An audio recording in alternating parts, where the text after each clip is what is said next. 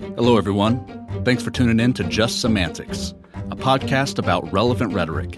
We'll break down words, phrases, and figures of speech and discuss how language can be used against you or for you.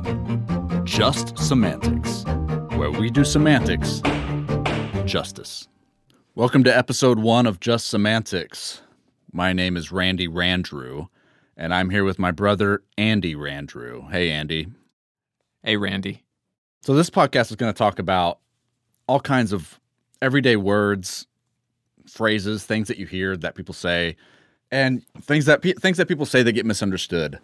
Like, how frequently is it that you're talking to a family member, or or you hear two people get in an argument, and they're both talking about the same thing, just in a different way, and so you know that you could you you have to jump in and stop them and say, "Hey, guys, hold on a second you guys are essentially talking about the same thing, just slightly differently. And then you can explain it to them. I mean, I, that's happened to just about everybody, I feel. And so, what we're going to do is talk about that and how people use words, how you'll hear professors use words that you think they're talking about one thing, but then they're actually talking about another. Or you hear the, the worst is probably politicians. You hear politicians use language all the time, and they're very good at it. They have writers who help them use language that stays pretty vague. And it's vague so that way it has a broad interpretation for a lot of different people. And there's the there's parts of political speech that most people instantly trigger on or pick up on as oh yeah that's that's political rhetoric and those are the words that that you may think of as as being uh, semantics but really it's in it's in more than just those political hot topic words it's it's really in the vast majority of of the words they're using and they specifically choose that type of speech to gain mass appeal because it can be interpreted in multiple ways mm-hmm. and yeah it's a lot like songs and music a lot of music you listen to the lyrics you can tell that it's about a breakup or you can tell it's about heartbreak or something but the language they're using is pretty broad and then everyone who's listening to the song is interpreting that in a different way. Yeah, and uh, once you start looking for these these linguistic gymnastics, yeah, you, you'll start seeing them everywhere, and you'll realize it's really ubiquitous. It's really all throughout language, every kind of language, not just English, everywhere. Yeah, you could really you can really take, especially politicians. You can take what politicians say and just assume that they're singing a song to you. And that song can be interpreted in a lot of ways. And just know that you're interpreting it the way that you you understand the words to mean, but other people are interpreting it the way they mean the words to mean because the politician is singing a song. He is using rhetoric and language that is appealing to more people than just you because he wants everyone to vote for them, not just your political party, but the other people's political party. They want everyone. And anything that affects a mass group of people, you can pretty much just assume that they are just they're singing a song to you. Yeah, they are going to have facts, but really they're just weaving in and out of this obstacle course of your mind. Well, you'll you'll pick up on the facts that align with what you thought they were trying to say, but then they'll add more facts that that uh, align more with what other people might see what they were trying to say.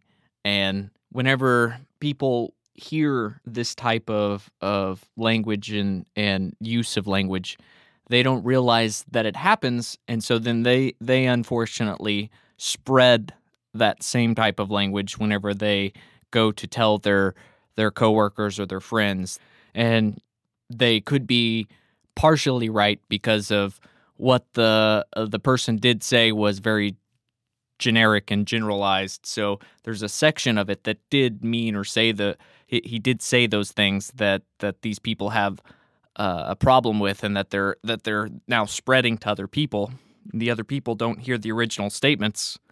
They're now hearing this this uh, confused version of of events and and people are spreading it, not realizing that they're spreading the this misunderstanding or this problem. Right. All right, so let's go over some some words that we have thought of that lead to confusion. Um, okay, so how about how about um, one that I've another one that I like a lot is the word extraordinary.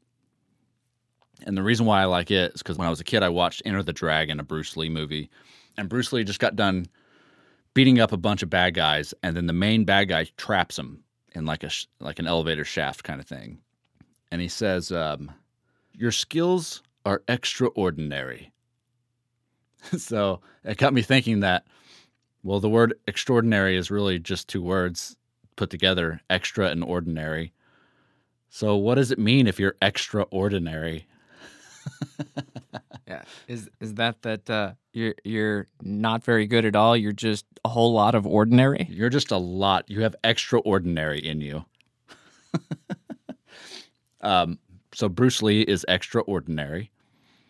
Um, and then another word is Hades or hell, even because in a lot of the old writings, Hades and hell means just the place of the dead. Whereas in contemporary language, it's the place of the damned.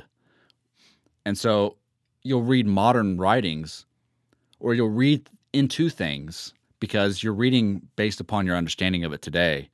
And the the difference between possibly old definitions and, and new definitions is maybe not all that great. There's small differences, and so that is what can lead to confusion. Right.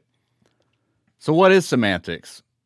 According to Wikipedia, it's the linguistic and philosophical study of meaning in language. It's concerned with the relationship between signifiers like words and phrases and signs and what they stand for in reality. And and you can find all this on on Wikipedia if you just look up the word semantics. But but uh, it, it in in plain plain speak, it's we're trying to get to the different possible meanings of a word and and the different possible connotations or, or what people mean by a word, which is maybe different than than what the word actually means. That's why you have to listen to context or or even who it was said by, because there's philosophers that may have an outlook on on certain words, and then there's scientists maybe that have a different outlook on on words, and those two may have differing opinions about the same word. So we usually try to research and and give you some feedback on what both sides are thinking, so that way you can be better prepared and not be caught off guard and, and not be not fall into the usual traps that that people fall into. Right, right. Well, so there you go. That's episode one. Now you have a pretty good idea of what we're going to be talking about. So if you're interested in language, logic, philosophy, and meaning, check out the next episode of Just, Semantics. where we do semantics Justice.